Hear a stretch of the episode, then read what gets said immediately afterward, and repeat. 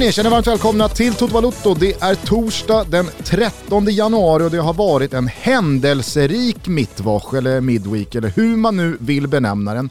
Såväl från transfermarknaden som från Afcon som från superkupper som spelats både i Milano och i Saudiarabien och det har spelats Premier League-fotboll och Jens Gustafsson är ny U21-förbundskapten och jag har eh, fått två nya gubbar i eh, den svenska fotbollen som jag ska återkomma till. Bayern fått ny tränare. Eh, Bayern har fått ny tränare, men först från första mars va? Ja, vi får väl se.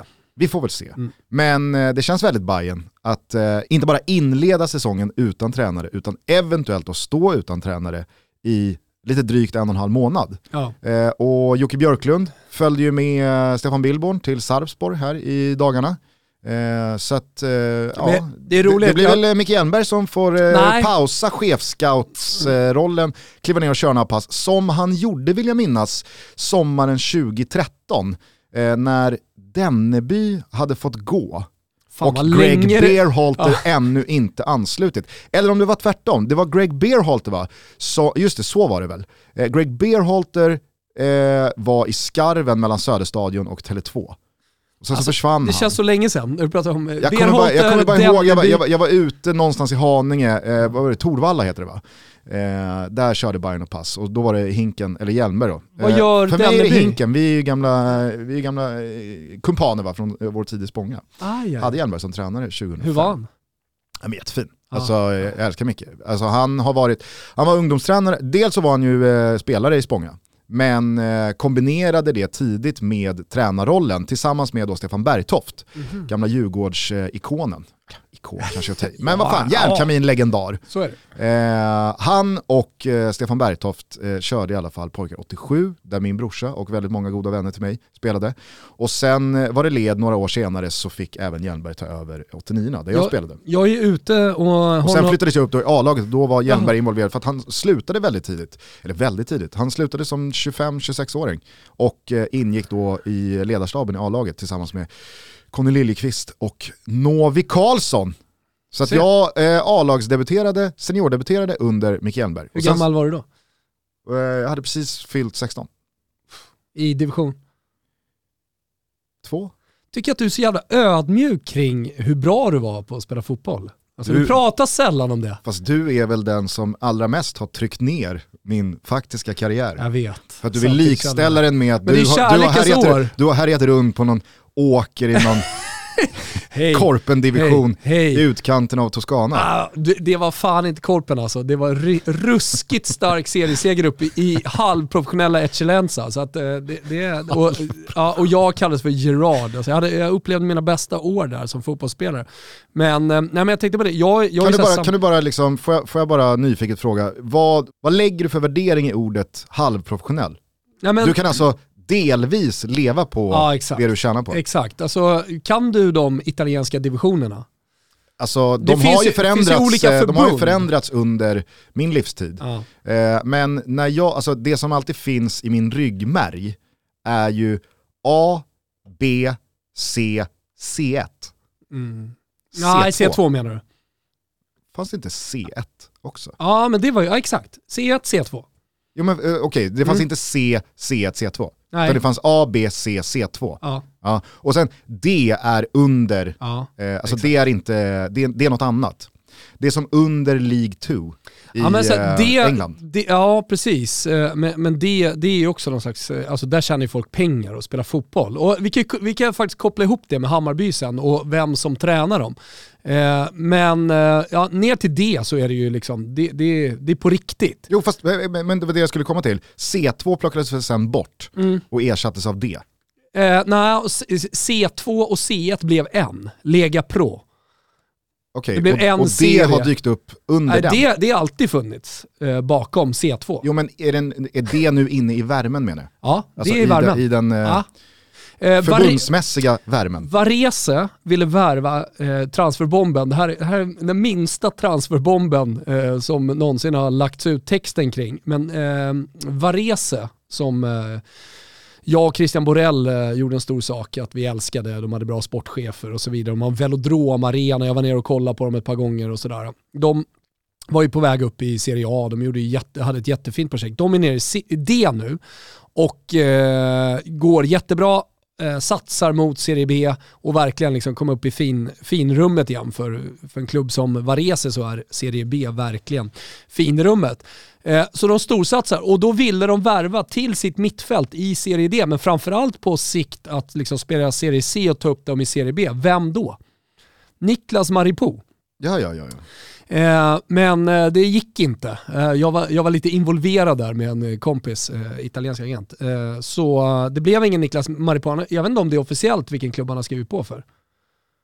Eh, det vet jag inte jag heller, men jag vet att han har... Ja, men jag säger det här nu då och så får Kimpa bipa det annars om det inte är officiellt. Det är BP. han, han, han, blir ny mittfältare för BP. Skitsamma. jag hjälpte en ung kille från Kalmar eh, som heter Ludde att eh, ta sig till... Eh, att ta fel beslut i att livet. Fel, han tog fan rätt beslut. Han, han, eh, han vill... du var ja, väl även på han eh, som vände hem med svansen mellan benen till Öysen? Vad hette han? Som var i... Eh, Olausson? Exakt. Ja. Nej men eh, han gick till Utsikten sen. Nej men var på var jag inte men jag hjälpte honom under deadline day. Ja. Nej, fan du vet han, han hade ju dåliga rådgivare. Hade jag rådgivit så hade han ju spelat kvar i Italien och förmodligen spelat Serie A nu. Men eh, hur som helst, eh, tillbaka till Ludde då. Ung kille från Kalmar, ville testa sina vingar, eh, kände att han inte vill liksom gå, han var i B-laget typ uppe och tränade med A-laget eh, frågade mig om hjälp, som många liksom så här, skickade iväg en, en tweet eller någonting. Om jag kunde liksom hjälpa och kika på att åka ner till Italien och spela med typ ett Serie C-lag. För han var på den nivån. Då hittade vi ett Serie D-lag i Florens och vi löste alltihopa med boende och så vidare. Men då visade det sig att det här Serie D-laget hade missat att de hade flyttat deadline day tidigare för Serie D. Så när allting var klart, de skickade in papperna och så vidare. Jag tror att han skulle tjäna, säg att han skulle tjäna 10 000 i månaden då och få lägenhet och sådär. Då, eh, ja men det gick det ju inte. Så han fick ju spela med ett amatörlag istället eh, och träna med de här, så han tränade med dem och liksom höll igång fotbollen. Höften höll inte till slut och han utbildade sig till naprapat Eh, och var i Bayerns herrlag som någon slags assisterande eller om man var huvudnaprapat. Nej för fan, det är väl klots. Eh, Ingen flyttar på ah, Micke okay. Klotz. Ah, du, du kan det där bättre än mig. Hur som helst så landade han hos damerna. Alltså Klotz kan nog fan köra träningarna här nu närmsta veckan. Ja. Det är inte omöjligt. Ludde hamnade hos, eh, hos, eh, hos Bayern eh, när Isak var där som naprapat. Sen tog Pablo över och Pablo behövde en ass. Och han klev in, han klev in som någon interim så länge, alltså naprapat eh, interim ass eh, när Isak klev av och Pab Pablo klev på. Det låter som eh, Bayern. Ja men det, det, det, var ju verkligen Bayern och sen så blev de eh, liksom ett par ihop eh, i två säsonger så när de gick upp och, och eh, under förra säsongen. Men nu värvade herrarna tillbaka Ludde och eh, hörde mig för lite hur läget var. Då visade det sig att nu i skarven mellan eh, tränare ja, i herrlaget. För att Hammarby har ju rivit med Christian Exakt. som gick eh, under uppmärksammade former från Djurgården till Bayern för att eh, Djurgården tillät inte honom köra på med landslaget va? Nej, exakt. Och eh, det gjorde sen Bayern men inte längre. Nej. Så och, nu är Christian up for grabs igen. Jag tror det. Men då måste han väl eventuellt då sätta sin roll i landslaget på ja, spel. Och det då, vill man ju inte. Då är det, Lud, Lud, det är roligt då, för att Ludde som eh, jag hjälpte det till Serie D, det sket sig höften paja. Eh, han är nu interimtränare i Hammarby A-lag. Alltså här. Så uh, ja, lite, liten fin säckknytning här, cirkelslutning på på Serie D. Det jag skulle säga i alla fall, efter Serie D ja. så har du eh, Promozione Eccellenza som Just är två halvprofessionella serier. Eh, som fortfarande går under samma förbund tror jag som Serie D. Dit gick vi upp. Ja, men det, och det är ju ett slukhål. Alltså det, det, det, är ju... Alltså ruskigt hög nivå på teknik. Det är en sån här fall, om, om, ingen är i skogen när ett träd faller, låter det då? Där var jag i alla fall. Eh, Gör så... Thomas Wilbacher sju mål i ah, eh, Ecellenzan? Det, det, Spelar det överhuvudtaget någon roll? Säga vad man vill, men, men typ samma nivå som en nej. stor svensk talang från Kalmar var jag ungefär som. Eh, men, eh, och sen efter det så kommer 1, 2, 3. Och sen mm. så finns det en amatörliga, men det behöver, där, dit behöver vi inte gå. Ja! Precis när jag kom upp i då Spångas A-lag, eh, då hade en spelare som kallade sig Degen lämnat, eh, eller slutat. Och han hade ju då eh, bara strax innan spelat i Cesena Ja. Och det var ju liksom, det var mäktigt. Det var ju ruskigt mäktigt. Kolla YouTube-videos. De, degen hade lirat i ja. Cesena. Um, Hur som, ja. vi eh, inledde i alla fall med att konstatera att det har varit en jävla händelserik eh, mittwoch. Och då eh, pratar vi tyska och vi pratar midweek, vi pratar måndag, tisdag, onsdag. När ni hör det här så är det torsdag och eh, ja, alltså, så här, vad, vad, tycker du har stuckit ut mest? Jens Oj. Gustafsson, ny u förbundskapten. Kul på det ett sätt. Det sticker ut minst. Gör det det? Ja.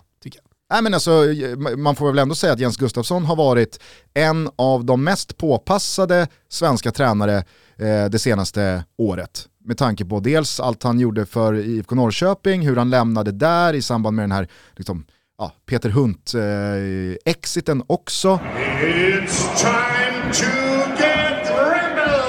Eh, han landar i Hajduk Split. Det gick väl sådär, mm. eller var det Dinamo Zagreb? Nej, det kan inte vara Dinamo Zagreb. Split var det ju. Det var väl Hajduk Split? Ja. ja. Exakt, ja, det var det jag sa från början. Ja, ja. Sen blev jag lite osäker. Eh, men det får man ju bli. Eh, nu är han tillbaka, det var starka eh, vindar som blåste åt eh, Söder och Bayern när eh, då Milos eh, drog till Trondheim. Men nu blir han alltså u förbundskapten. Starka uppgifter på att styrelsen verkligen ville ha Cifuentes. Mm. Och att eh, Jesper Janssons första spår var eh, Jense Gustafsson. Har jag. Okej, okay. mm. så där fanns det en liten Nej men jag såg att det... det konflikt? Det, nej, det fanns ingen konflikt. Det tror jag, där tror jag de var överens i slutändan. Det, det, det, var inte dit jag ville komma, jag såg att det figurerade massa tweets och uppgifter på att så här, ja, men Jesper Jansson fick som han ville. Eh, för det har varit lite snack, vet du. I Bayernled har det varit lite snack om Men vadå, då måste du, då måste du egentligen ha menat tvärtom. Jesper Jansson ville ha Chifuentes. Nej, han ville ha Jansa som jag förstod Så då fick ju Jesper Jansson inte som han ville? Nej, mm, absolut. Ja. Eller? Jo men eh, jag, jag vill inte göra... Här? Nej, jag pratade, nej det, det, var mer som att oj, där fanns det en spricka. De kom väl överens i slutändan, men jag såg att det tweetades mycket om att eh, eh så här, ja, men Jesper Jansson, fan, nu fick han som han ville igen och vad bra han gör. Så här. Jag, säger, jag vill inte trycka ner Jesper Jansson här, jag säger bara att eh, det är kärlekens år och alltihopa. Men jag säger, jag säger bara att det var styrelsens val. Cifuentes, han ja. imponerade stort. Ja, och eh, det har ju Jensa Gustafsson gjort eh, sannoliken de senaste åren med sin talangutveckling. Således ja. så kan det ju vara oerhört eh, kompatibelt med då ett u förbundskaptens jobb. Definitivt. Men jag är lite orolig för vad den där posten har kommit att bli. Förstår du vad jag menar? Efter Rolle... Språngbräda ja, till pengarna i England ja, för, för Poja. Alltså så här, Hur går det för Poja? Det går väl jätte, jättedåligt. ja. Jag läste någonstans att hans start resultatmässigt är den sämsta på över ett halvt eh, sekel. sekel. Ja. Eh. Fina halva seklet, då vet man, oh jävlar vad länge. Ja, men vi är nere på 50-tal senast någon inledde så svagt resultatmässigt. Kan vara 70-tal om det är halvt sekel. Och i senaste matchen så var det väl alltså, eh, tre kvarts sekel. mot eh, något sånt här conference-lag. Eh, där Barnsley fick spela eh, en man mer i 70 minuter, men de behövde en det, det togs till förlängning ja. innan de kunde brotta ner dem i alla fall. Nej, men det jag menade var att jag, jag noterar bara att på, vad pratar vi nu, två och ett halvt år så har Rolle, Bartosz och Poja lämnat. Mm. Och jag kan tänka mig att Jens Gustafsson, alltså sett till, och, och, och inte för att jag liksom känner Jens Agé utan och innan, men i hans ålder eh, kan jag tänka mig att han nog inte är klar med vare sig klubblagsfotbollen eller allsvenskan. känns ju ändå som en liten språngbräda till allsvenskan Precis, och andra och det, är det, och det är det jag menar. Ska, ska, ska det vara en språngbräda? Jag tror det. Jag tror att det ska vara det. Alltså. Okej, varför då? Nej, för att det, det är li, alltså så här, u det, det, är ju ärofyllt, det är precis under eh, A-landslaget, men det är fortfarande juniorfotboll. Det är junisbollen va. Mm. Jag, tänker det... bara, jag tänker bara att en, en, en, en Och jag en tror inte lönemässigt att det är så här nej, Jag tror att en, en kontinuitet på u sidan ändå gynnar A-landslagsverksamheten. Kanske. Jag tror det. Men vad är kontinuitet då på den posten? Är det tre år eller fem år? Jag menar, han kan ju fortfarande använda det där som språngbräda, göra det bra i tre år. Om det nu är kontinuitet. Jag tycker, jag tycker förbundet mer. ska börja röra sig tillbaka mot liksom att du har en fast tjänst som, du är u förbundskapten. Och det, det, har, och det har du varit, det, det har du varit nu i, här, här, här, är guldklockan. här har du först brödost, sen guldklockan. Ja, kanske det. Nej men så här, med olika viljor i eh, U21-staben mm. så tror jag att det blir en jävla rullians. På spelare. Mm. Man har olika filosofier, man har olika det, ögon för det är också en jävla, spelare. Jag, jag, jag, köper det, men det är också en jävla rullians i de där ungdomslandslagen. Alltså det är in och ut och in och ut hela tiden med spelare. Jag tänker i alla fall att för ett så begränsat resursmässigt fotbollsland som Sverige så behöver man ju, liksom, tycker jag i alla fall, optimera eh, alla de procent som går att optimera mm. för A-landslagsverksamheten. För jag, struntar lite i hur det går för u landslaget Lyssna, det, det jag tror att det viktiga är kontinuiteten. Att spelare som dyker upp i A-landslaget kan göra det så bra som Men möjligt. Jag tror att det viktiga är att du har, du, du har typ 92orna som är ett slags huvudkull inför ett EM-kval eh, med U21. Att, att, att, du följer dem. Och sen förstår jag att det kommer in yngre spelare och sådär också. Mm. Men du följer den kullen och säger att det är då kanske på tre år. Det är kontinuitet nog för att ha en förbundskapten för U21 och sen gör inget att byta om den eh, förbundskaptenen tar klivet tillbaka till klubblagsfotbollen. Jag tror att det är nog kontinuitet. Du, du, du ska nog inte söka den där guldklockan. Ah, kanske. Jag hoppas, i alla fall, jag, alltså, här, jag, jag, jag, jag, hoppas att eh, Jens eh, blir på posten ett tag. Till eh, bollen som spelats då. Fan vad röriga vi är. Mm. Men det är väl så. Mitten av ja, januari, transferfönstret är vidöppet. Ja, men jag tycker det är härligt det också på något sätt. Alltså jag, skulle vilja spreta, jag skulle vilja spreta till, eh, till Djokovic på något sätt också och, och, och landa i Filip O'Connor, för jag såg att Per Bolund fick en hostattack framför kameran och nu har han testat positivt för covid-19. Det finns ju någonting med Djokovic som, som går att säga så här. Ja. Eller? Tennis Toto för svagt eller? Ja, men blir inte det lite liksom så här krissigt? Jo, kanske. Nytt verb, ja. nytt adjektiv. Ja. Att krissa. Ja. Ah, var kanske. sen på bollen. Ja, vi kanske är sena på bollen där. Vad vill du säga? Äh, jag tycker också att, vad fan, alltså, så här, de, de som hänger med i Jocko-grejen, de, de gör ju det. Alltså, när, de som inte hänger med i Jocko-svängen ner från Australien och hör det här, de, de undrar, va, va, va? Vad pratar du? Ja, ja, det är sant. Så skit i det. Kan vi istället konstatera att det var den första versionen av framtidens Barca vi såg igår. Eller i alla fall den första gången ett slagkraftigt Barca dök upp igen på en fotbollsplan. Ja men det tycker jag. Uh, alltså, det, det, det kändes som att det var en annan energi i laget, det kändes som att uh, liksom, det har gjorts ett arbete och att det arbetet nu börjar ge resultat. Ja, och, och det, det, tycker och, jag man kommer ganska långt på. Och sen så blev det ju väldigt tydligt hur många faktiska, liksom, i alla fall namnmässigt starka profilspelare som har funnits i den där sjukstugan och på skadelistan senaste tiden, som nu börjar komma tillbaka. Och att de spelarna gör en jävla skillnad i vad man har för känsla kring Barcelonas slagstyrka när man ser startuppställningarna, Verkligen. när man ser dem ute på planen. Eh, sen spelmässigt tycker jag också att Xavi börjar verkligen liksom prägla det här laget på ett annat sätt än Ronald Koeman. Det finns en övertygelse, det finns en tro på att stora stolta Barcelona ska återuppstå. Ferran Torres har anslutit, eh, det, det, Dani Alves är tillbaka i, i backlinjen och det är väl vad det är. Men jag, vet inte, jag, jag tycker att gårdagens insats i då Supercup-semifinalen mot Real Madrid i Saudiarabien ändå påvisade att Barca har det värsta bakom sig. Mm. Om man kan säga så då. För jag tycker inte man ska behöva, alltså, man, man behöver inte dra enorma växlar av en förlust som det i slutändan blev i förlängningen. Men jag tycker att man står upp väldigt, väldigt bra mot ett jävligt bra Real Madrid för dagen, som mer eller mindre spelade bästa lag. Eh, jag tycker att man absolut hade kunnat eh, vinna den där matchen. Eh, och som sagt, jag tycker att det, det, det syns både i laguppställning, i prestation och i ja, men, mm. i, i, i, signaler, attityd. Själv satt jag och mös bara i den 25 minuten när eh, vår poll precis var avslutad och Benzema spelade fram till eh, eh Vinicius Junior. Jag tänkte bara, vi bene. vi bene. ja, men, eh, här, hur har saker och ting landat? Det har ju kommit in en del bra förslag ska jag säga. Ja. Men, men, och jag, jag vet att Polen... och Benicius. Ja, det, det är två bra. De ligger ju bättre i munnen. Så är det ju. Än mina Men jag, jag landar ändå i vi bene. Exakt. Det, det, är det som har fastnat och det, där kan vi inte göra någonting åt. Nej, och alltså så här, med, med, det sagt så kanske man inte ska landa i ett smeknamn på duon utan bara ett uttryck, ett, ett, ett positivt ja. glädjeutrop. När de har gjort något bra. Vi bene.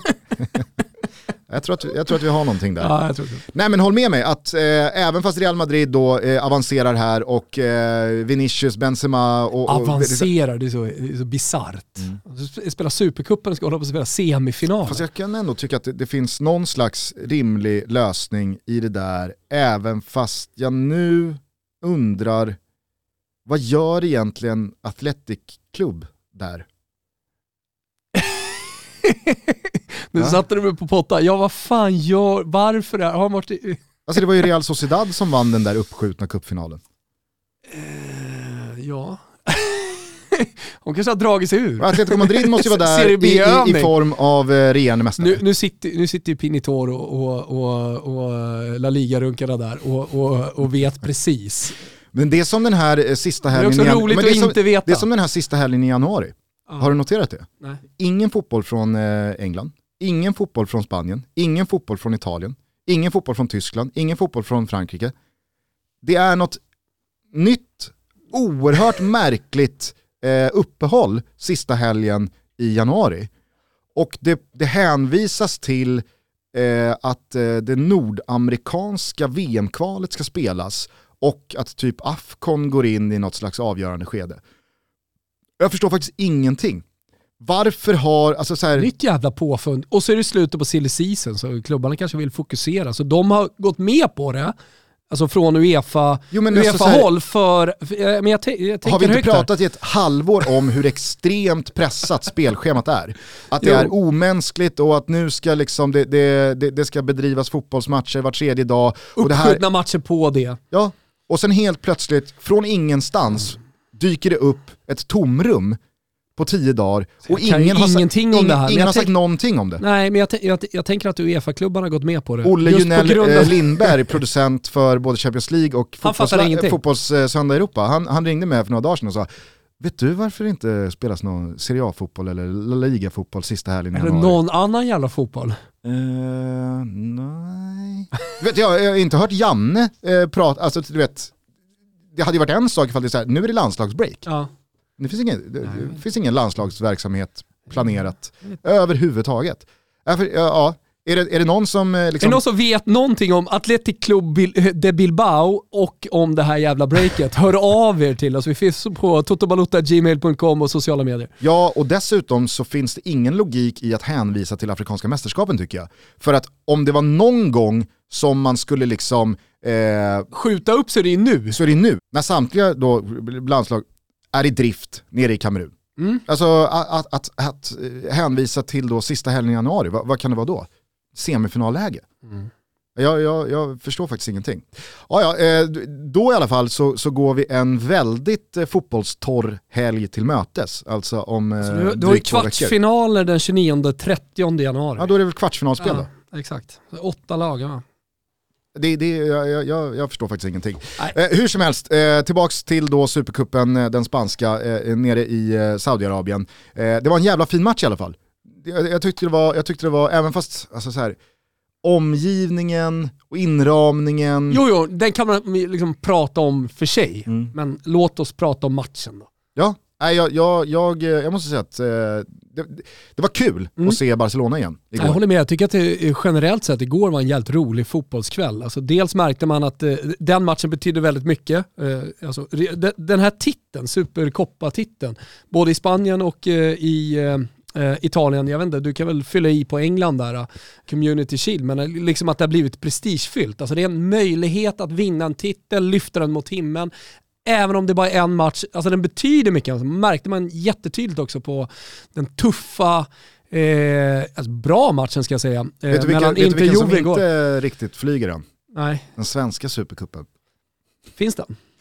Alltså jag vet Helt att den, ärligt alltså. Den, den har funnits i väldigt eh, liksom nära tid tillbaka. Eventuellt finns den fortfarande, ja. men jag tror faktiskt att man... Så eh, corona-inställd eh, och då föll det liksom. Exakt. Eh, den kan ha försvunnit i liksom, pandemin ja. någonstans. Eventuellt ska den knycklas upp igen och eh, dammas ja. av. Ja. Men eh, jag vet att den, den spelades eh, för bara mm. två, tre år sedan.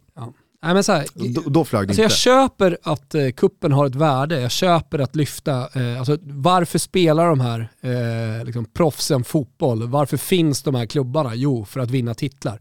Köper det, men eh, då måste det liksom landa rätt också, oavsett om du spelar i Saudiarabien eller på Giuseppe Miazza. Det måste, det måste bli riktiga matcher, det måste smälla, det måste vara känslor, och jag, eh, jag, tycker liksom att matchen på Miazza igår, med, eh, ja, med så mycket folk man får ta in, eh, liksom bra tryck, eh, det var en final, det måste vara en finalkänsla över matchen. Och det tycker jag verkligen... till den här nya lilla grodperspektivkameran mellan ja, bänkarna. Det tycker jag. Den var ruskigt fräsch. Ja, jag gillar den också. Jag hoppas att den flyttar med in i Serie Kan du förklara den eh, liksom, för de som inte såg? Nej men eh, alltså det finns ju då grodperspektiv, det är när det filmas från marknivå. Ja. Eh, och så är det väl fågelperspektiv då, mm. när det filmas ovanifrån. Och eh, igår då i den italienska supercupfinalen mellan Inter och Juventus så var en sån kamera placerad då mellan eh, de tekniska områdena längs sidlinjen. Så att man underifrån med lite gräs suddigt i eh, förgrunden filmade liksom Allegri, Simone Inzaghi, bänkarna från ett nytt perspektiv, från en ny vinkel som kändes jävligt liksom fräsch och nyskapande och man kände att man som tittare fick en helt annan liksom närhet till eh, det som hände precis på eh, touchlinan. Mm. Vad tycker du annars om nya vinklar? Eh, Nej, det, men, det, som, eh, det, som har varit eh, mest på tal är ju straffvinkeln i Premier League när man ser rakt bakifrån som på Fifa. jag skulle nog säga att det som, det som verkligen har, har fått ett uppsving här på sistone och som jag tycker är nyskapande, det är ju den här, det var ju, det var ju La Liga man började med det, där man filmar med ett helt nytt skärpedjup. Alltså mm. där det blir då skarpt i förgrunden, lite mer suddigt i bakgrunden. Ni som tittar på, på Simors sändningar från La Liga, ni, kan, eh, ni har säkert noterat det här och ni som inte har gjort det, notera det, för det här börjar sprida sig. Jag har sett att eh, samma kameror används ju i Tyskland, eh, men just den här att eh, man kommer nära och det känns som att man, nej jag vet inte, det, det, det blir en uppdaterad tv-upplevelse. Vet du när man kan göra detta? Väldigt bra söndagar. Ja. Då är det ju nämligen fotbollssöndag Europa. Precis. Och ni har ju börjat i helgen. Mm. Jag vet inte hur tydliga vi var förra torsdagen, men Fotbollssöndag Europa är igång. Dock inte sista helgen i januari. och Nej, bara om, när om vi inte kör någon sån här matchfri sändning då? Ja, kanske det. Eller så kanske ni bara ska göra Beck. För nu kommer ju andra Beck-filmer. Det kommit fy, eller ska komma fyra nya. Första är släppt ja. i, i juletider. Kommer på juldagen. Ja, precis. Och eh, den andra släpps då nästa vecka. Underbart. Ja, det är väl underbart. Ja. Det ska vi uppmärksamma eh, på andra sätt. Men redan nu på söndag alltså, eh, årets andra fotbollssöndag i Europa, Atalanta-Inter.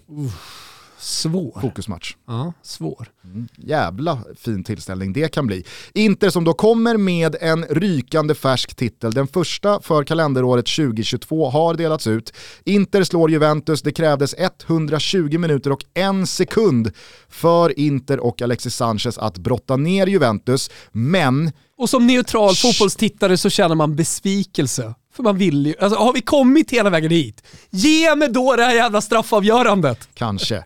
Å andra sidan så finns det ju någonting i att Juventus åker på det i, i slutet, jag på vet. ett surt sätt. Alltså jag, jag såg eh, rubriken i Gazzetta dello Sport idag var ju liksom så här, men det var quasi max, nästan max. Alltså att han på något sätt har eh, skapat det här laget så som man vill ha det här laget. Det är tungt, de eh, står ju upp jättebra mot ett jättebra Inter och att man eh, var på rätt väg. Vi pratade om, eh, vi pratade om Xavi, att han börjar hitta rätt och så här. Det har tagit lite tid för Max att liksom forma det här laget med skador och med en trupp kanske som inte har varit maxvärdig och sådär. Men, men, men jag tycker att det fanns, precis som för Barcelona igår, eh, någonting jävligt positivt att ta med sig också för Juventus del.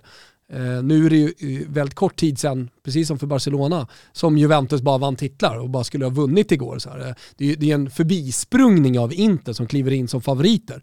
Men det är ändå viktigt att liksom kunna se de här små positiva delarna också i, i, från, från Juventus håll. Och det, det, det, tycker jag man kan ta med sig från igår. Ja, och jag tycker också att Juventus visar sin liksom ja, men, mentalitet som sitter i de där svartvita ränderna. Mm. Bonucci finns, fick aldrig men, komma in, nej, så du vet att han skulle in och slå straff?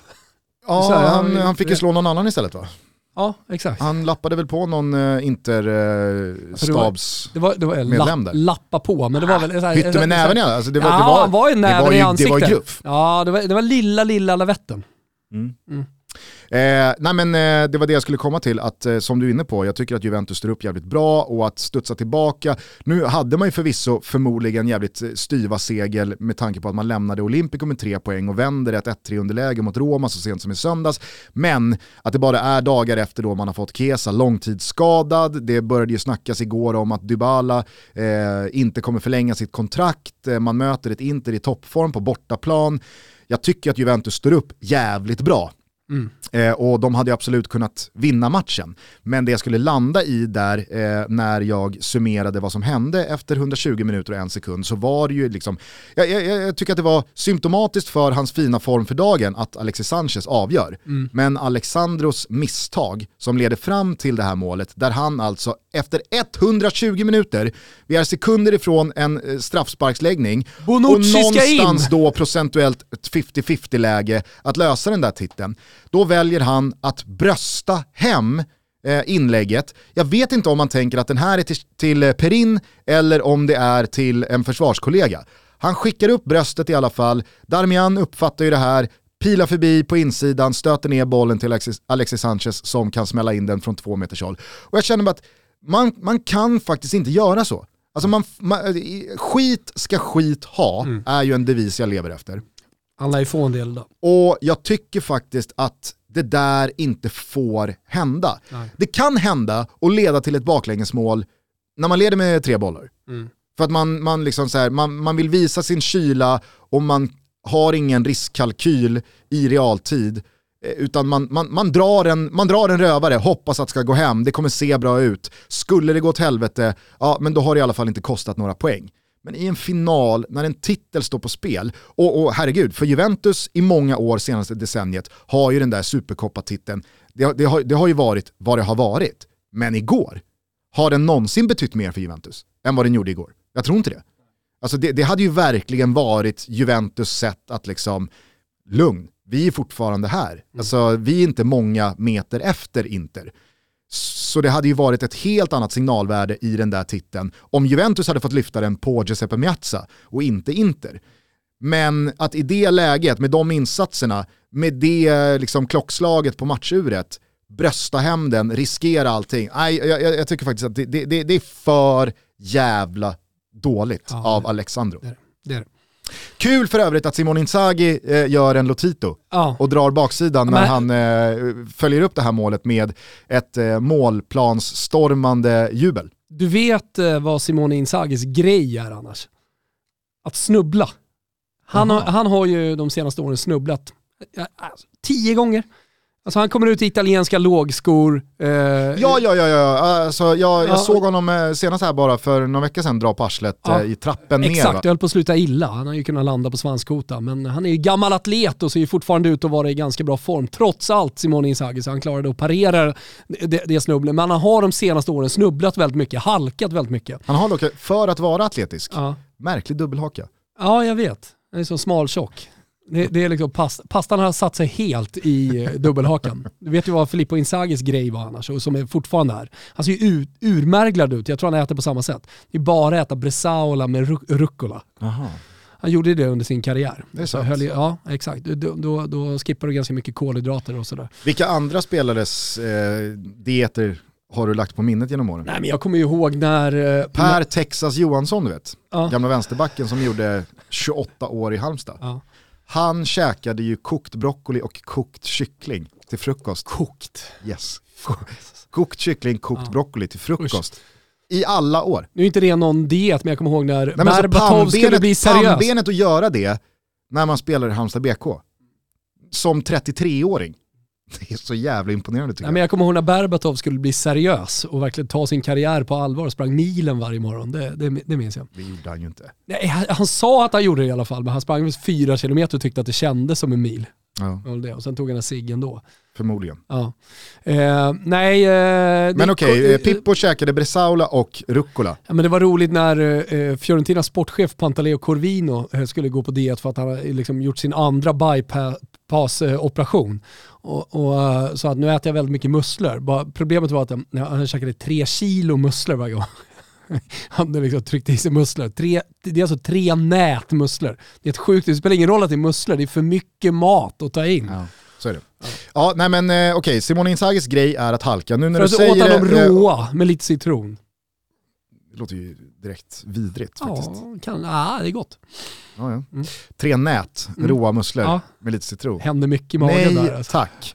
Men Simon Inzaghi då, hans grej är att ramla. Och nu när du säger det så kom jag på det för att jag såg det eh, återigen uppmärksammas här när han eh, drog parslet Exakt. i trappen ner mm. från, eh, det var väl eh, San Siros ja, San Siro. eh, inneplan där.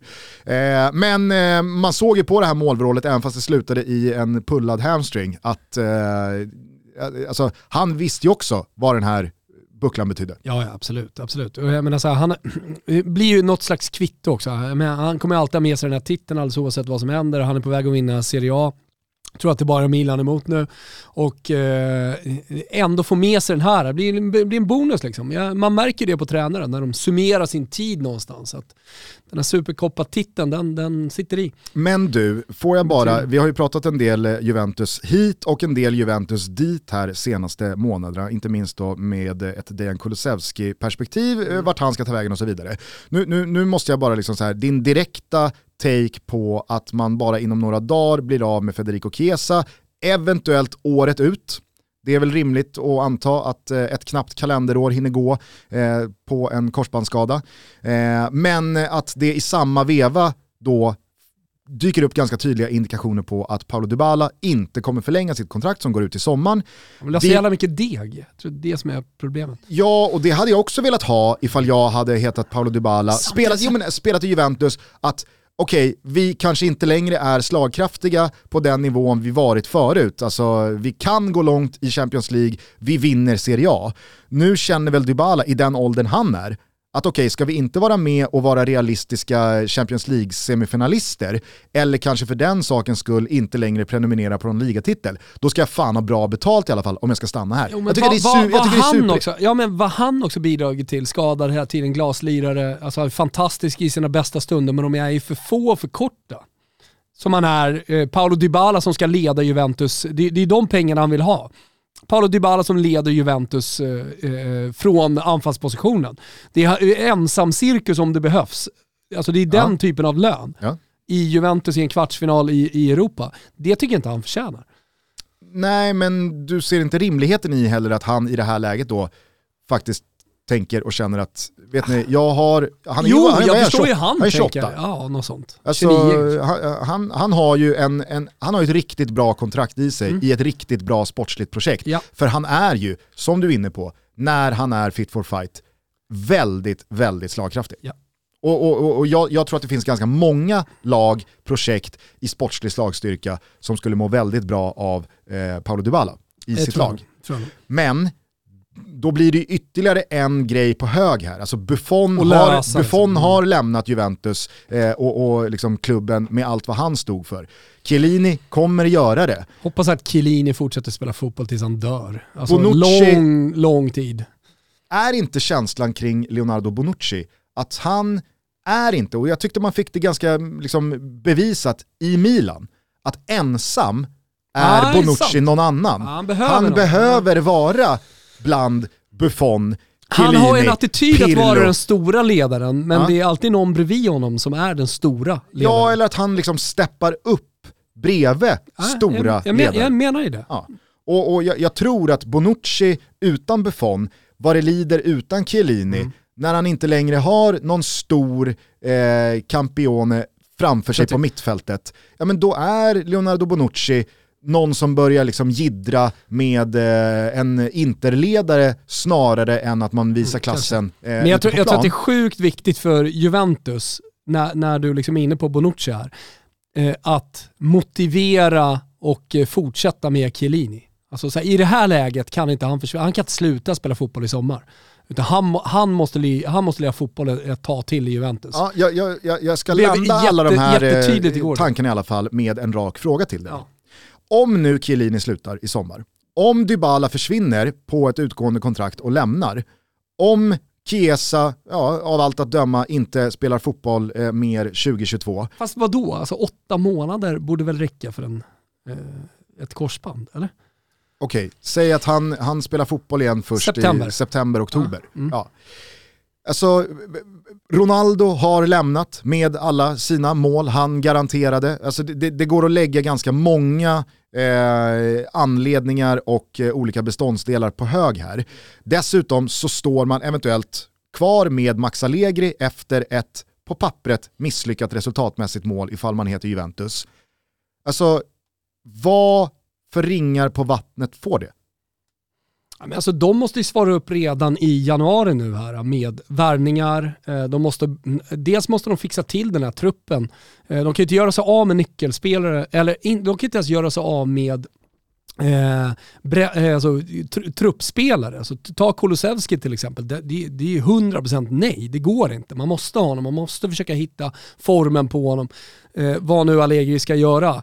Han var ju bättre än eh, Dybala i alla fall igår, det tycker jag. Låg eh, halvt bakom också ett mål där. Men, men, eh, eh, men också värva någonting. Alltså måste visa att liket lever lite grann eh, på transfermarknaden. Nedved och gänget eh, måste liksom steppa upp. De, de måste ju också hitta rätt i Eh, den nya sportsliga eh, ledningskonstellationen på något sätt. Och, och, måste börja visa det här nu. Och framförallt i sommar, så, alltså, så vad finns det för muskler då?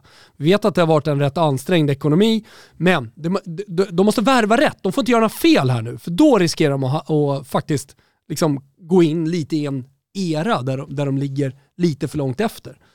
Ja, samtidigt så är väl det enda man hör det är typ att Arthur ska lämna för eh, Arsenal resten tror, av säsongen. Jag, ja, exakt. Om det då kan eh, lösgöra lönebudget, budget för att värva in någonting, ja men då vill det ju till att de, att de plockar rätt spelare. Så att rätt spelare kommer in i, i, i det här Juventus. Ja. Men, men jag skulle gärna vilja se någonting här nu i januari som, som visar att man, att man lever. Ja, för jag, jag, jag, de måste, jag, jag, de måste ju ta Champions League-platser. Jag tror att det är fundamentalt för att man inte ska halka efter. Att man faktiskt tar den där sista Champions League-platsen. Ja, och så som det har sett ut nu med Kesa out resten av säsongen. Ja. Eh, om en Dybala hamnar i ett läge där han inte längre ska vara kvar, jag menar hur, hur, hur mycket tappar man i, eh, i, i kvalitet från Dybala när han väl spelar under de här månaderna då. Och då har vi ett läge tabellmässigt där Juventus redan har fyra lag framför sig. Ja. Jag ser inte Atalanta sakta ner nu med tanke på att de dessutom fick lämna gruppspelsfasen av Champions League. De kommer nog ta Europa League för vad det är, men inte riskera att bränna en Champions League-spot. Milan har ju eh, en buffert ner. Alltså de, för bra också, de kommer exakt. inte någonting. Eh, inte det bara glömma. Napoli, Ja, alltså det, det, det, det känns väl som det mest liksom skadeskjutna Nej, men det kommer bytet bli, det, för Juventus att komma ikapp. Men vad, vad, vad, finns det för språng i, i, i liksom lejonet Juventus? Mm. Hur halt är inte det? Nej, men, eh, och missar man då Champions League på det, alltså, det du säger är ju att det kommer bli tight. Tar vi knäcken av Juventus här? Ja, men så här, fram till 38 omgången kommer det att vara tight. Alltså de, de, de kommer, det, kommer vara på håret om de löser Champions League. Mm. Så att jag menar, så här, de lever ju farligt och därför måste man göra allting rätt redan nu i januari. Men då kan vi också ta med sig den här prestationen igår och säga att ja, men kanske bör de hitta lite rätt trots skador och så vidare. Finns inte väldigt mycket rätt i att öppna lädret och ge Milan vad de vill ha nu för Frankesi? Jo, det tycker jag. Om han nu vill det, det verkar ju som att han inte vill förlänga. Han vill deg. Kanske också lämna. Alltså jag, jag, är inte så jävla säker på liksom, ja, men, ja, det, det, det, det bara handlar om deg. Ja, men det är det jag menar. Att han, han vill byta miljö. Ja, alltså, men, pratar du landsmässigt nu? Ja. Okej. Okay. Att han vill testa Premier League. Alltså, mm. jag, jag, jag, är inte så säker på att han vill spela i Milan. Samtidigt så... Nej, men det är liksom, därför jag säger att Juventus är då ja, i ett nej, läge... Jo men är det någonting Juventus behöver Absolut. så är det ju De verkar inte fatta det dock. Eh, är det någonting vi vet så är det att Frankesi sitter på ett utgående kontrakt och tjänar idag 5 miljoner? 4,5 Ja, 4,5, 5 miljoner netto. Han vill ha 8-9. Mm. Eh, det vi också vet är Såg att, att Brozovic Maldini, förlängde ja. och tjänade 6 miljoner netto. Topp 10 i Serie A. Tjänar. Eh, Det vi också vet är att Paolo Maldini senaste året har eh, blivit av med Donnarumma utan några som helst pengar eh, och Hakan Calhanoglu eh, utan några som helst pengar. Mm. Alltså, är det någon gång man cashar in på ett, ett liksom halvår återstående kontrakt, ja då, då, får han ju göra nu. Annars mm. kommer han ju se Frankesi följa samma väg. Mm. Eh, och göra hattrick i någon slags nyckelspelare, vi fick inte ens betalt för honom. Hur, alltså, hur som helst med Juventus, eh, efter matchen igår eh, och eh, ju mer vi pratar om Juventus så känner jag att Chiellinis form och alltså eventuella skador kommer bli nyckeln för Juventus. Med är all... han skadefri under den här våren, då tar de tredjeplatsen, kanske till och med andra platsen från Milan. Okay. Så jävla bra igen. Ja, men med all respekt för Giorgio Chiellini och allt han har gjort, jag, jag tycker att det är ett väldigt, väldigt tydligt liksom, sjukdomssymptom på hur illa ställt det är med Juventus. Det är det. När han, jag tror snarare ett bevis 2022, på hur bra han är. eventuellt in i säsongen 22, 20, ja, ja, hej, hej. Jag säger inget annat än att jag har den högsta respekt för Giorgio Chiellini. Förutom det att jag inte köper den här jävla good guy-grejen eh, som, som alla har gått på sista, sista två åren. Eh, men att, eh, att han eventuellt ska gå in som MVP mm. i Juventus säsongen 22-23. Det är, det, ja, det, jag, jag tror det, ja, men det, är bara ett tecken på att Giorgio Chiellini äh, är en, fortfarande topp fem mittbackar i världen. Ja. Ja. Så jävla fin alltså. Ja, det får man säga. Uh, this just in, uh, tror jag i alla fall. Aha. Jag vet inte. Men uh, Gnaget släpper och får det då till Vejle och det är väl där uh, Västra med. Men gör mycket rätt en, va? Det finns ju en logik där. Ja, men det, det, det frigörs väl kapital här. Eh, och Fori, Henok, Stefan Silva, Saku. Det är mm. någon som ska in. Det är någon pusselbit som ska in. Så är det, så är det. Och jag tror nog att eh, John Guidetti kommer stå där på Karlberg någon gång i eh, februari. Ja. Jag säger innan första mars. Ja. Så har jag det sagt. Jag hör vad du säger. Ja. Jag hör vad du säger. Eh, på tal bara om den svenska transfermarknaden, mm. det är ju trots allt januari och öppet fönster även här. Så sa jag ju inledningsvis där att jag har fått två nya gubbar inom mm. den svenska fotbollen. Eh, en av dem eh, heter Haris Avdiu. Eller Haris Avdiu. Aldrig hört. Nej, det förstår jag. Eh, det här är en Göteborgskille som har harvat runt eh, från Häckens organisation till Gunnilse, till Torslanda, till Utsikten och eh, de senaste säsongerna huserat i Angered. Han är född 97, 24 år således och värvades i slutet av december till den allsvenska nykomlingen Värnamo. Mm. Och vad är det som då sticker ut med Haris Avdio? Jag noterade det här när det skedde, men sen så var det jul och nyår och vi hade bunkrade avsnitt och sen så följde bort i det där eh, mellandagsavsnittet vi gjorde. Det är därför jag inte har uppmärksammat honom förrän nu. Men jag eh, vill verkligen inte eh, bomma möjligheten att redan nu i januari, precis när eh, säsongen har dragit igång för de allsvenska klubbarna, att det här är Toto Balotos gubbe. Eh, han gjorde i division 2 förra säsongen i Angered. Hur många mål då? Eh, 37. 39. Oj. Alltså, säga vad man vill om division 2 kontra allsvenskan. Kan man, göra mål, kan man göra 39 i division 2, då kan man också göra mål i allsvenskan. Och vad jag har förstått så gör han det också som en ytterforward. Inte som en spjutspets. Säg namnet igen. Haris Avdiu. Eh, av de intervjuer jag läst eh, där han uttalar sig om eh, då att han har signat för eh, Värnamo, att han är i allsvenskan, verkar vara en jävligt ödmjuk kille. Eh, han eh, verkar vara en Så snygg. Ja, men spelare med, med, med, fötterna på jorden och som är beredd att jobba hårt och som verkligen går in i det här med inställningen att allsvenskan är någonting annat än division 2. Men, jag säger det igen, 39 mål i division 2 som ytterforward. Ja, det är otroligt. Det är siffror... Det är som lekstuga. Ja, men, ja, men, alltså, kan man göra mål på en nivå så behöver inte det betyda att man kan göra mål på en annan nivå. Nej. Men kan man göra 39 mål mm. på en nivå, då så betyder det någonting. Det betyder att man gör någonting som ytterst, ytterst få spelare kan göra. Det är några ytterbackar som har fått åka i division 2. Nej, men alltså, jag är så jävla spänd på att se den här gubben börja liksom visa Men jag tycker också någonting. att det finns något fräscht i det här att du har inte sett en frame. Nej nej. men 39 mål, alltså så här, ja. hade, hade det stått 26 mål, mm. jag har inte lyft på ögonbrynen. Vi, vi, hade det, det stått 29 säga. mål, mm. ja, då hade man tänkt såhär, ja, jag, jag ser en bild på honom. Men 39 mål. Mm. Vad fan alltså, är det? Mitt, mitt, tips bara, jag ser, jag ser Har, Haris Avdiu här, nu drar jag uh, stora växlar på utseendet här, men så här, inga halstatueringar nu. Han har nämligen halstatueringsaura. Det är lustigt att du säger det, för från Haris Avdiu till nästa gubbe, som mm. är min gubbe, säsongen 2022. Säg inte Skamacka för jag har redan liksom tagit honom. Hörru du, eh, nu får du hålla i dig. Blåvitt eh, värvade den här gubben för eh, fyra dagar sedan. Mm. Erik Sorga. 22-årig est som har Aldrig hört. spelat sin fotboll i USA senaste åren. Collegefotboll eller? Slå en kik på, nej han har varit eh, i eh, DC United i MLS. Jaha, ja, ja. Så gamla klass. DC United var, ägdes väl av eh, alltså samma ägare som var, alltså Filippinen som var i Inter. Eventuellt, men eh, DC United är väl för evigt förknippat med att det var väl där Freddie Adu Ah. eh, kom fram. Va, vad hette han sa du? Erik Sorga, stavas som det låter, Erik Mm. med K, S-O-R-G-A.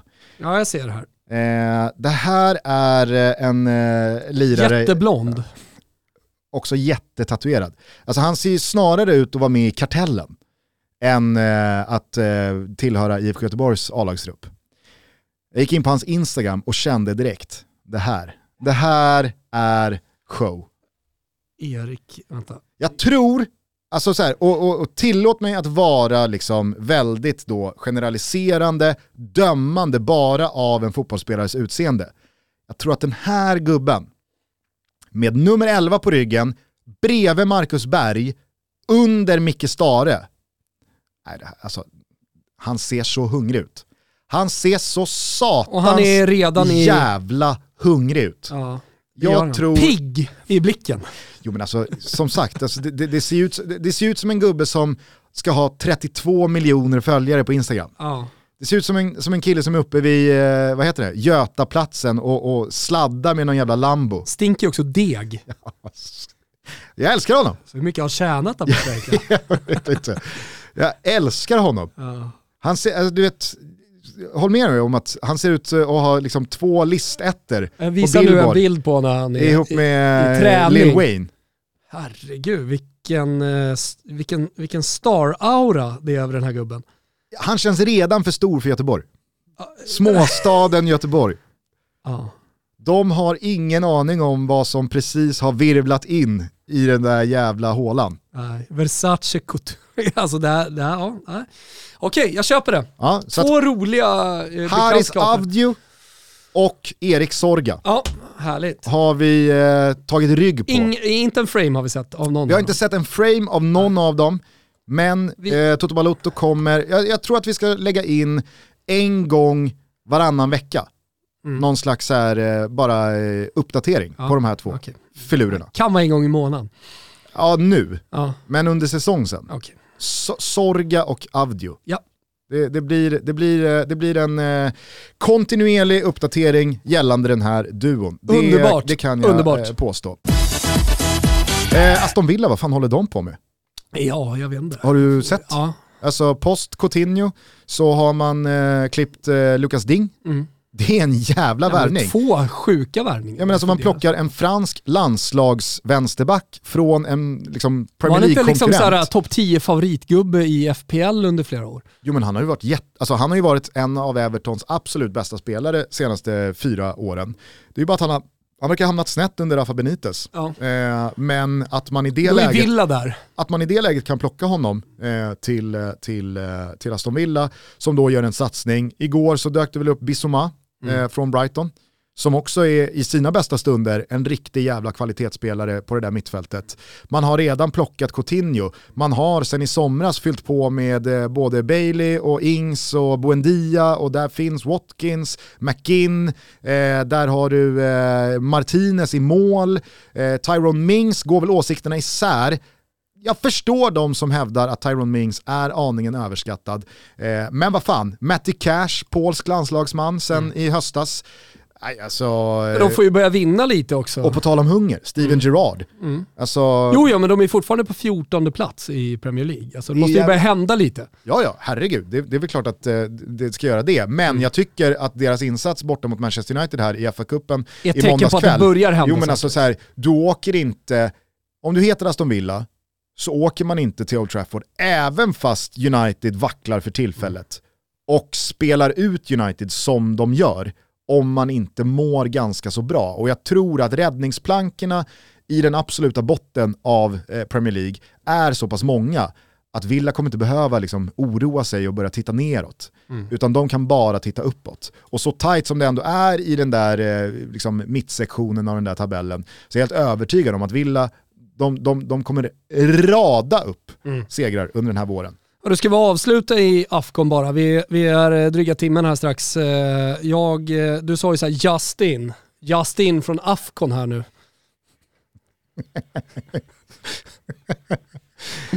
jag ser in... en bårbil inte få stopp på grejerna innan man alltså kör på spelaren som behöver medicinsk vård, som ligger på båren.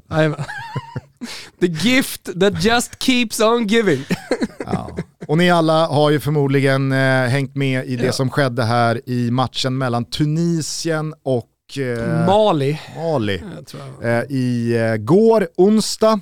Eh, där då domaren, tidigare dömd för ganska tydliga eh, mutskandaler och korruptionsfiffel, eh, alltså väljer att blåsa av matchen när Mali leder med 1-0 efter 85 minuter. Eh, det blir ju eh, tumult eh, från den tunisiska bänken. Vad i helvete är det som händer? Alltså okej okay, när man bränner någon tilläggsminut här och där för att det firas mål eller någon spelare går ner skadad. Alltså det har man ju sett ske många gånger. Men jag har aldrig tidigare sett en domare vara så långt ifrån antingen 45 minuter eller 90 minuter på klockan och välja att blåsa av. Alltså det, det, det, var ju, det, var ju, det var ju det var ju direkt löjeväckande i hur man ens liksom försökte förstå att ja, de skulle komma undan med det. Alltså Spelet om... återupptas, de mm. fortsätter, men den här domaren har bestämt sig. Han blåser återigen av matchen 89-45. Och då pratar vi alltså om en match som har haft tre långa VAR-granskningar. Rött kort. Rött kort, nio byten. Mm. Nej men eh, man, man, har ju sett mycket, 20, jag, jag, jag 2022 jag tycker, jag så synd mycket. om den afrikanska fotbollen, ja. att det här liksom är Absolut. det som kablas ut. Om man ska ut. vara lite seriös så är ju det synd. Alltså man har ju sett mycket på en fotbollsplan, jag brukar prata om att det är sexigt när man ser ett mål som man aldrig tidigare har sett, därför man älskar till exempel Zlatan så jävla mycket, och man kan bli lite förälskad också i vitvaran Petagna, som gör en vissa som man inte riktigt har sett förut, även om just liksom utförandet är lite osexigt kan man tycka. Han bryter ju mot men, tyngdlagarna. Men liksom när det händer saker, och vi pratar så mycket om domare, men att man 2022 skulle se en domare som inte har koll på tiden. Det är ju, det är ju såklart eh, uppseendeväckande. Ja, det, är, det, är, det är faktiskt beklämmande på många sätt väldigt roligt på andra sätt. Mm. Men vilken jävla, liksom, jag måste säga, kalanka start det har varit på det här mästerskapet. Jo, men jag har sett en del matcher och det är så fruktansvärt usel fotboll. Ja, nej det, det går ju knappt att kolla på. Så kollar man ändå... Såg du, såg du. Egyptens första match? Ja, ja jag såg det. Har man någon gång sett någon utnyttja en världsspelare av Salas kvalitet på så jävla uselt sätt som den egyptiska förbundskaptenen. Vad, tänker Okej, jag har en av världens bästa spelare i mitt lag. Jag sätter honom längst fram, 40 meter från resten av laget. Ja, men han är ju ensam cirkusen som ska liksom bara få bollen nickmässigt. mot ja. fyra fyrtorn. Där han ska få ta höjddueller. Ja. Alltså, det, det, det, det var usch, mm. usch så dåligt det har varit hittills. Mm. Och så med de här liksom parodiska scenerna på det. Jag, jag, jag, jag, tycker, jag, tycker, jag tycker synd om Afcon, samtidigt så kan man inte hålla sig själv från att liksom haka på det här liksom TIA och kolla vilken jävla liksom, eh, gift that keeps on säger, giving ja. som Afcon är. Men det finns ju någonting jävligt kontraproduktivt i det här. Det finns ju något härligt att se fram emot den där helgen när det är ligaledigt. När Fotbollssöndag Europa ligger nere, ändå så kvartsfinaler, det blir ännu mer känslor. Har det börjat på det här sättet? Jag tror bara vi ska omfamna Afcon. Och då har vi också ett härligt Toto Balotto på måndagen. Att bara liksom prata ner Afcons kvartsfinaler, underbart. Det ser jag fram emot. Jag tror mig eh, veta, mm eller känna i magen, att Athletic, klubb, det, tror man säger. Bilbao. At Athletic. Athletic. Ja. Athletic. Jag, tror, jag tror inte du ska läspa. Athletic. Jag bara tror det. Okay. Vad säger du? The Athletic. Exakt. Eh, de kan ju vara där i egenskap av finalförlorare. För de har väl två finalförluster. Alltså de torskade ju den där uppskjutna covid-finalen, mm. baskiska derbyt mot Real Sociedad. Ja. Och sen så torskade de väl även senaste liksom, ordinarie finalen. Ja, alltså, eh, hej. Va, vad Real Madrid gör där, det, det, det, det, är ju ett större mysterium i sådana fall. Är de där då som ligamästare 2021? Det måste de väl vara? Det är någon slags covid-snurra. Det här är ju supercupfinalen från eh, ett, ett tidigare eh, år. Ja. Det här är ju någon slags uppskjuten eh, historia. Ja, men, det är ju det. Ja, ja, ja, ja, fast, hjälp oss. Fast hjälp oss. Atlet, ja. Atletic är där i en jävligt märklig egenskap. Ja. Vet ni vad som inte är märkligt? Det är att Toto-trippen fortsätter att leverera. Fan eh, vad, vad bra det går. Och vi har såklart också analyserat omgången inför, eller omgångarna ska jag säga, från de olika ligorna i helgen. Och jag har hittat tre raka segrar som vi tycker väldigt mycket om. City möter ju Chelsea och det har väl inte undgått någon att eh, Chelsea har gått lite tyngre på slutet. City ser vansinnigt jävla bra ut. Samtidigt som Chelsea dessutom har spelat en match i veckan här. Eh, så City rakt tror vi starkt på. Vi tror också på Sassuolo eh, som börjar hittat eh, någon slags eh, fin form som man har väntat lite på. Med då Skamacka i anfallet som, eh, som leder laget men även Berardi har ju en dundersäsong bakom sig och massa klubbar som är ute efter honom. Sassuolo ser jättebra ut. Möter ju Hellas som kommer från torsk eh, mot Salernitana. Kanske lite dopad eh, tabellplacering också på Hellas som gör, att, eh, som gör att oddset, det raka oddset alltså på Sassuolo som är 2,20 eh, är alldeles för högt. Och sen då slutligen Villarreal som möter Elche borta. Jag vet inte varför de står i typ två gånger pengarna rak. Jag tycker Villarreal ser så jävla bra ut just nu. Hur som helst, detta är trippen. Man hittar den under godbitar boostade odds. Betsson.com är det som gäller. 18 år fylld ska du vara för att rygga och det är ju stödlinjen.se som gäller. Åtta gånger degen får man för denna. Nu går vi för eh, dubben här. Vi säger stort tack till Betsson som är med och möjliggör Toto Balutto. Budskapet då är också 2022, precis som det har varit tidigare år. Missa inte detta. Det är Pepsins år. Ta er en Pepsi Max, njut av tillvaron nu när helgen stundar. Lyxa till det med lite is och lite citron också. Härligt är det alltid med Pepsi och tipset om man ska kombinera det med mat är som alltid, det har jag sagt några gånger, men det tål att upprepas. Kött, bea, någon slags potatis. Pepsi Max. Absolut bästa man kan eh, dricka till. Och så glömmer ni inte att eh, Gugge öppnar eh, Fotbollssöndag Europastudion igen på söndag 20.00. Det är Atalanta mot Inter i fokus. Vi kommer eh, bryta ner eh, Atalantas klubbfilosofi Uff. med att eh, släppa sina dyrgripar och juveler i tidig ålder för stora pengar. Lägga dem på lite äldre seniora spelare från diverse obskyra hörn runt om i fotbollsvärlden. Underbart. Och på så sätt bli sportsligt slagkraftiga. Det och mycket annat alltså alltså i Fotbollssöndag Europa 20.00 på söndag. Ni som inte har ett simor abonnemang skaffa det för guds skull. Då ser man all fotboll från La Liga, all fotboll från Serie A och om bara en månad åttondelsfinalerna från Champions League. Det ska bli så jävla roligt att det drar igång igen. Svenska kuppen också. Svenska kuppen dammar igång i slutet på februari. Leder att, du det eller? Jag vet inte hur mycket som kommer vara äh. studioinramat och så vidare. Det, det, låter jag vara osagt. Men, men vi får väl du, se. Du, du, in i svenska bollen, det hade du inte hatat. Alltså Haris Avdio, Erik Sorga. oj, oj, oj. Oj, oj, oj. Ja. Där kommer man vara med Härligt. och på tå. Ni hör ju i alla fall själva att det blir väldigt mycket fotboll i Simor även 2022. Så skaffa er ett abonnemang via simor.se sport. Gör det nu! Tack för att ni lyssnar på Toto Balotto. Jag tycker att vi avslutar den här episoden med att informera er om det jag nåddes av via Adam Pintorp igår kväll. Att eh, Dani Alves den nygamla högerbacken i Barcelona, brassen ni vet som har eh, typ vunnit fler titlar än någon annan i fotbollshistorien. Eh, han är alltså ett år äldre än Rodrigo som hoppade in i Real Madrid igår, hans farsa. Det gjorde någonting med mig. Ja, det gjorde någonting med mig också. Det var så jävla liksom, det, det bubblade till i magen när man mm. insåg att Dani Alves och Rodrigo gick eh, en head-to-head -head och han är ett år äldre än Rodrigos farsa. Ja. Det känns i min 42-åriga mage, det kan jag säga. Herregud. Det är dags att, dags att gå in i en rejäl ålderskris för mig nu. Kanske börja leva lite som att jag är 42 år också. Ja, men det måste vara så jävla, alltså, speciellt, alltså, Rodrigos farsa är 37. Aha. Tänk att vara 37 bast och ha en son som spelar i Real Madrid. Ja. Och Rodrigo, jag menar, alltså, han debuterade inte för två veckor sedan. Mm. Alltså han, har, han, han, eh, han, han, har varit, han har varit igång. Han har gjort mål i Real Madrid, alltså liksom pre-coronan. Ja. Vi pratar 2019, 2018 debuterade han väl. alltså då, då, då, måste, då, då var hans farsa typ som jag är idag. Ja, men det finns ju några så här åldersuppvaknanden eh, som är väldigt starka. Alltså, det tror jag även så här, du som 30-åring har känt, liksom, vad fan, är jag äldre än den spelaren?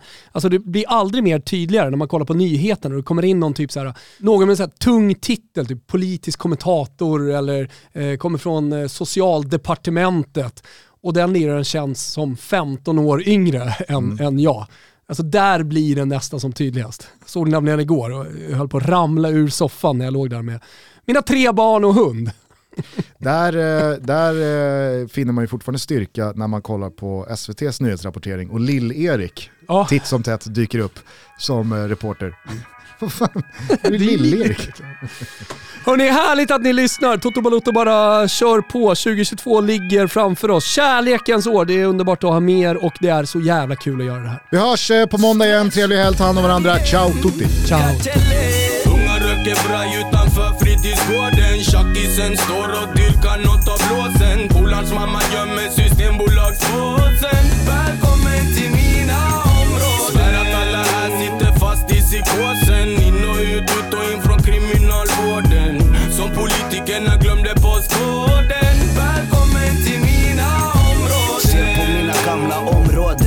områden där normaligt åren. I mina portar mannen dämpar smärta med droger. Med sprutor som kan innebära döden. Det är thai-smack här ute som flödar. I barns ådror I mina områden. I koden lagboken som då och då skapar rubriker. Då träffat soldat dödsskriker. Lämna mig kritiker. Och sluta snegla på mig mannen. Snegla på politiker. Det är social kannibalism här ute, vem är cynikern? Så barns liv förstöras. Framför hopplösa mammor som inget kan göra. För då ska de låsa in barnen eller sluta och föda. Politiker vill alltid se och höra men aldrig någonsin röra. De skakar på axlarna typ vad ska vi göra? Oprivilegierad så krälar jag här nere. Det är inte dämpar med droger, dämpar jag med VD i mina områden med kanonen där bredvid Unga röker braj utanför fritidsgården. Tjackisen står och dyrkar nåt av blåsen Polarns mamma gömmer systembolagsblåsen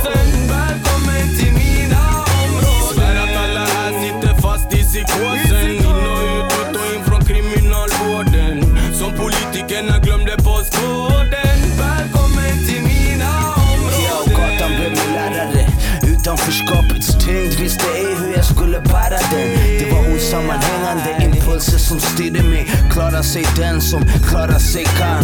Det var då gatan tog min hand. Jag följde bara strömmen, ville komma i land. Ville ödet lura Född på fel sida av stan, jag var dömd till att förlora. Så jag gamblade fett, försökte chanserna förstora. I Jordbros kvarter med en kofot och en luva. Hotade utav sluta riskerar många år och jag vet hur det kan sluta. På livstid eller vår.